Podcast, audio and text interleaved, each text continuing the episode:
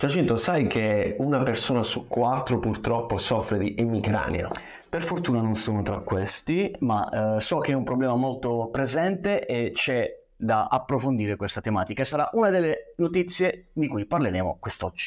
Sì, infatti oggi vi racconteremo come eh, l'intelligenza artificiale in Italia è utilizzata, la stanno utilizzando per cercare di combattere le micranie. Poi ancora parleremo di Zoom, ve la ricordate? L'app che usavamo per videochiamarci in tempo di pandemia vuole integrare le AI per restare sul pezzo. E poi di un software che aiuta a sviluppare meglio il tuo software. Ti piace questa? Bene, mi piace mi piace. Allora, si parte.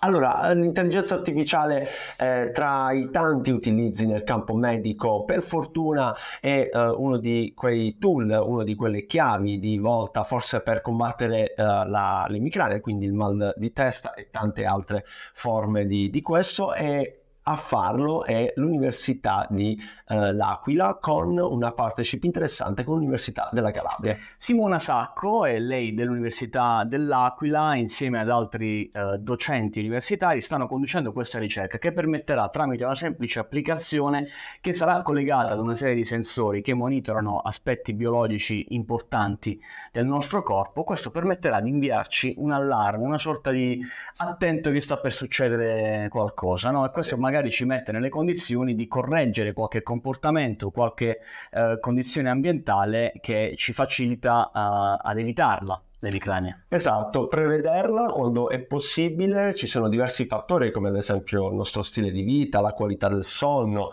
e lo stress che stiamo vivendo magari al lavoro in quel momento che possono essere degli, dei campanelli di allarme per cercare di prevedere quello che è il verificarsi di un'emicrania. Questo grazie quindi all'analisi di questi dati utilizzando l'intelligenza artificiale. Noi facciamo un grande in bocca al lupo a loro. E allora passiamo alla seconda news perché parliamo di un'applicazione che è diventata familiare nel periodo della pandemia perché non potevamo farne a meno per sentire amici e colleghi. Stiamo parlando di Zoom e su Forbes.it c'è un bel approfondimento con un'intervista al CEO. Al CEO che si chiama Eric eh, Iwan, Iwan, Iwan eh, il CEO di Zoom che appunto ha dichiarato che vogliono restare sul pezzo dei tool più utilizzati. Ricordiamo appunto Zoom aveva fatto un'ascesa incredibile, eh sì. aveva avuto questa grande crescita nel periodo di pandemia, circa il 2020 la utilizzavamo praticamente tantissimo per comunicare tra di noi, infatti il titolo aveva eh, raggiunto una capitalizzazione di ben 160 miliardi,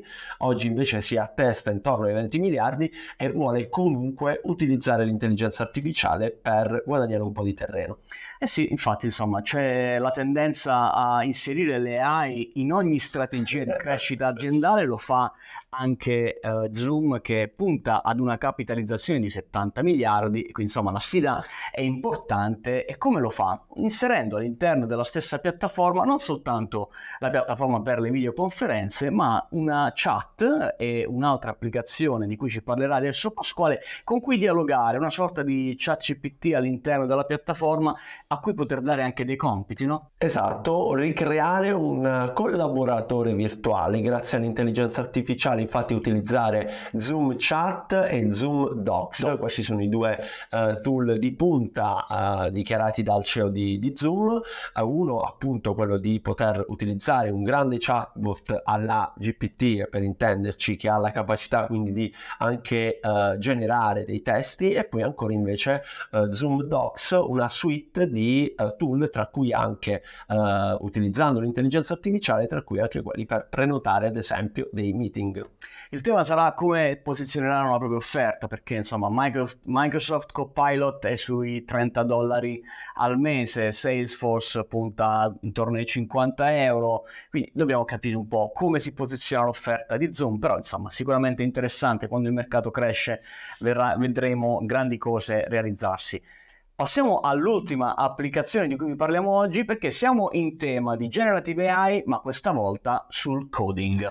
È vero, è interessante questo, questa notizia infatti perché l'intelligenza artificiale è in grado di analizzare, fare uno screening del tuo codice sorgente del tuo software per individuare eventuali inefficienze o errori. Quanti bug si nascondono in quei codici sorgenti che fanno saltare le applicazioni, che fanno chiamare i clienti 100 volte in azienda? Bene, Arcan è una soluzione che promette di risolvere questi piccoli problemucci. È importante che un'applicazione made in Italy e noi nella Generative AI Week guarderemo una serie di aspetti legati al mondo della Generative AI appunto e siamo curiosi di, di vedere cosa, cosa, racconteranno rispetto al coding. Esatto, esatto. Questa in particolare Arcan infatti è stata sviluppata e fatta, eh, lanciata sul mercato, tra l'altro da, come dicevi giustamente, da uh, degli italiani, infatti lei si chiama Ilaria Pigazzini, che salutiamo 28 anni ha avuto questa brillante idea di utilizzare appunto l'AI per migliorare il software,